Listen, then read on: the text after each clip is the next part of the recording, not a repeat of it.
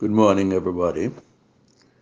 I want to speak this morning from a prayer for safety.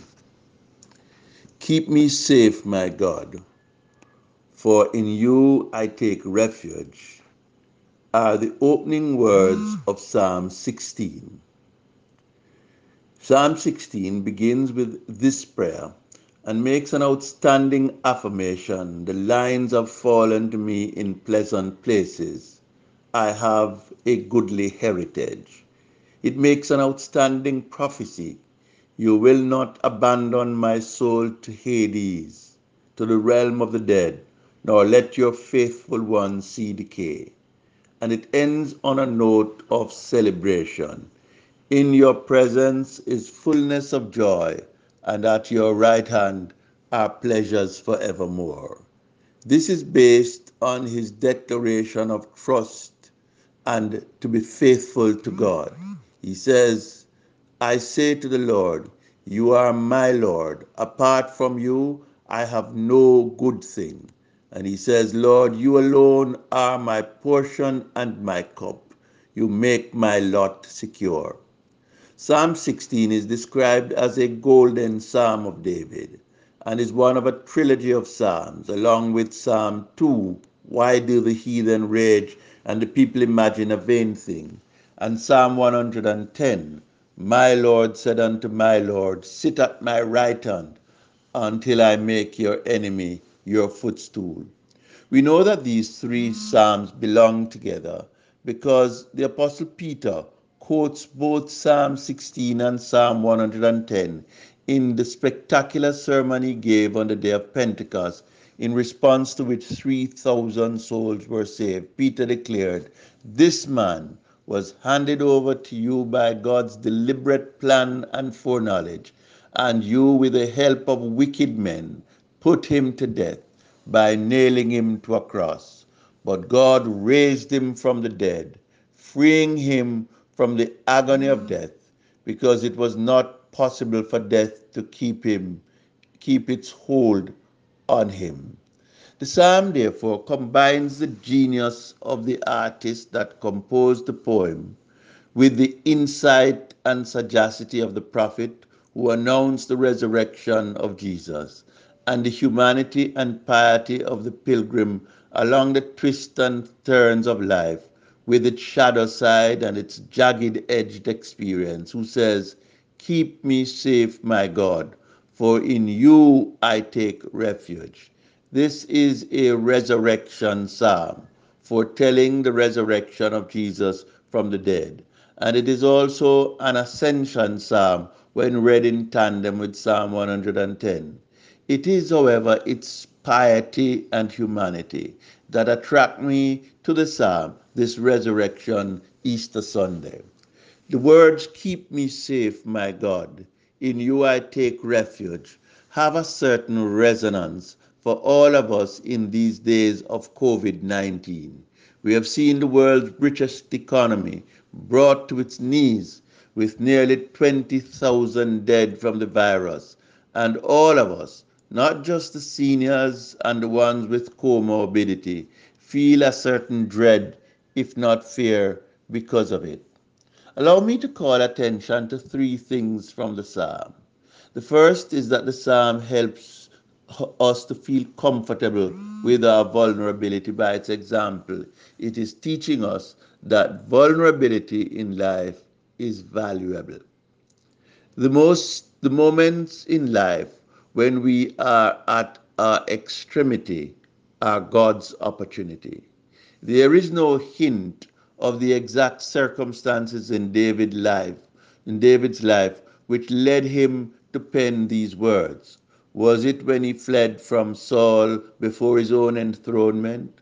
Was it when he fled from his son Absalom, Absalom, who had effected a coup d'etat against his father David? Was it when he sinned and the prophet fingered him and warned him of impending judgment? It does not matter. Even in his palace fortified and waited upon, he is vulnerable. It is clear he had access to the resources to make himself safe. I cannot help noticing that those rushing to reopen the economy of the world have put themselves in positions to be insulated from the coronavirus. Not this psalmist. This must be read as a psalm of solidarity with the vulnerable and at risk populations, and a psalm of collective responsibility together with that people that are at risk. He prayed the prayer from the pit of helplessness, helplessness, defenselessness, and powerlessness. Elsewhere, the psalmist describes God as his hiding place, his rock, his strong tower. He will hide me in the secret place of his pavilion and shelter me under his wings. It is a place of utter vulnerability. And the world nowadays is a very vulnerable place. Some are fooling themselves that they will not be touched. They are rushing to move on. They might be right. But what if they are wrong? What if there is a second wave? The haughty boasts of invincibility is over. But over 150 members of the Saudi royal family are sheltering in place on some island palace and have decided to end their invasion of Yemen. And they say there is no God. We in Jamaica are vulnerable. Our kind have known nothing but vulnerability for the last 500 years. That has been our lot. We have never had the option of choosing between the better and the best. Always our choices are between the bad and the worse. We are vulnerable and we were when they dumped our kind in the ocean, stripped us of our rights and of our language and of our culture and of our family. We live in a small emerging economy. Our problems are all imported. Yet, if the ship does not come, we cannot eat. If, but I think it is better to be vulnerable and know it and intend to see our way out of it than to, than to mm. not know it, than to believe that we shall rise and shake ourselves, as Samson said, but wish not that the Spirit of God has left us. Prayer is an action of vulnerable people. If you can say, Keep me safe, my God, in you I take refuge. If you find yourself at a place where that is your prayer, it is a good place to begin. God is our refuge and strength, a very present help in time of trouble. The Lord is my light and my salvation. Of whom shall I be afraid? Why do I say that vulnerability is valuable and is to be treasured? This is what frames human history, and it is what tells the Jesus story. I mentioned at the outset that this psalm is part of a trilogy. They are messianic or Christ centered psalms. As Peter indicated on the day of Pentecost, the psalm which says, You will not abandon my soul in the realm of the dead, nor allow your Holy One to see decay, was not fulfilled in David's life, because he was dead and buried, and his grave was with them to that day. But it was Jesus whom God raised from the dead. It was Jesus who ascended, to whom God said, Sit at my right hand, and I have installed in Zion my king, my son, and declared a decree, You are my son. This day have I begotten thee. It was Jesus who prayed the prayer of dereliction, the prayer which we now pray. Keep me safe, my God, for in you I take refuge. There was history made, not by revisionists who strut their stuff and mock the vulnerable and trample upon their dignity with brute and caprice and tyranny, but by those who find themselves in a position to say, I will set the Lord forever before me, thou my everlasting portion, more than friend or life to me. This is where true significance comes from.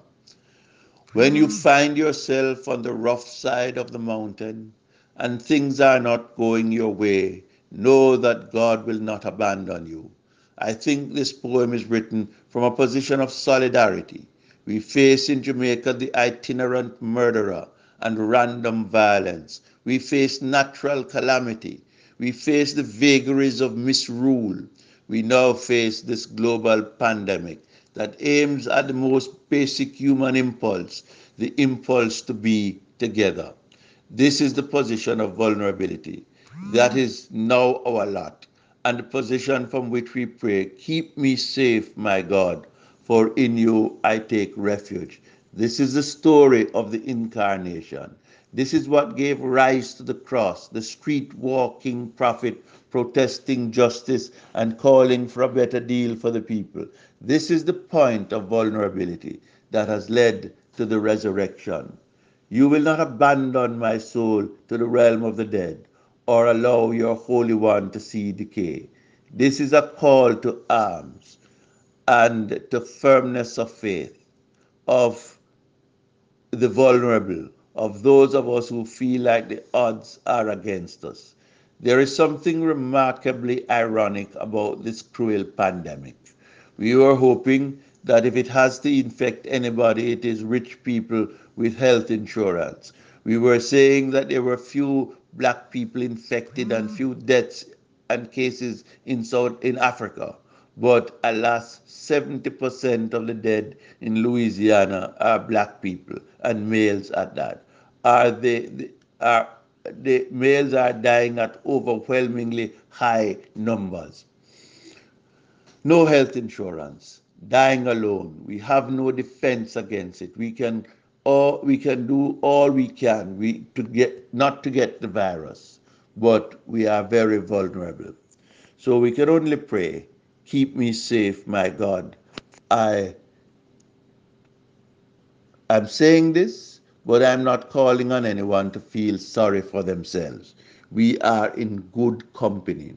Allow me to make a third observation. Vulnerability is valuable because, as an act of solidarity, it is the story of Jesus and the story of human history. Vulnerability is valuable because it is the stuff of which God's future for the human family is made. The psalmist mm. appears to look ahead when he said, In your presence is fullness of joy, and at your right hand are pleasures forevermore. In prayer, we are lifted to the presence of God. But the psalmist is offering a worldview in which of the future of mankind and the future of the world are being contemplated. In Paul's writing, he speaks about it. He says, Let this mind be in you that also was in Christ Jesus, who being in the form of God did not count equality with God something to be hung on to, but emptied himself, taking upon him the form of a servant, and being found in fashion of a man, became obedient to death, even death on the cross. For this reason, God has highly exalted him and given him a name that is above every name that at the name of Jesus every knee shall bow, of things in heaven, of things on earth, and of things under the earth, and every tongue shall confess that Jesus Christ is Lord. The way up is down. But the second thing that the future is spoken of in Psalm 110 says that my Lord said to my Lord, Sit at my right hand until I make your enemy your footstool. Believe me, there is a reversal of fortune on the horizon. Those who put at risk the life of God's people, those who exploit their vulnerability and render them unsafe at risk, those who make them their footstool throughout the broad sweep of history, have had to cry to God, O Lord, how long? The psalmist tells us that they will be made your footstool. He does not say how, he does not say when, but one day the roles will be reversed. Finally, the psalm tells us that we will enjoy repose in God's presence of joy and peace. Eternal pleasures, he calls it. This does not mean that we'll have to wait till then. In another psalm, the psalmist contemplates the prosperity of the wicked. He almost loses heart, but then he says, I enter the sanctuary and I perceive their ends. They are standing on slippery places. If you look, you will see that arrogance achieves only pyrrhic victory, and it will put a smile on your lips. But when you find yourself in a position to need to say, Keep me safe, my God, for in you I take refuge. You are in a good position with a large host of God's people who have been on the bottom side of history. You are in the company of Jesus, writing history, the story of the resurrection, and you are constructing a future of pleasure and joy and the overthrow of the citadel of power. Here are three things that I encourage the vulnerable to do. One, do not give up. Keep on doing what is right. Two, pray. Say to God, Keep me safe, my God, for in you I take refuge. And you can say, You are my portion and my cup. In you my lot is secure. And three, you can begin to rejoice because you have a bright future ahead of you. You are today's footstool. You will be tomorrow's throne. Amen. Let us pray. God of grace, on this Easter Sunday, we pray for all in our country and over the world who are in dread and fear. We pray for those in hospital. We pray for those who do not know whether they will come out or be taken out. And we pray for those who have the opportunity to relieve the suffering of the human family. We pray for wisdom. We pray for compassion. But above all, we pray that the God in whom we take refuge may see to our lot and make our lot secure. May we enjoy the fullness of joy in His presence and eternal pleasures at His right hand. In Jesus' name, Amen.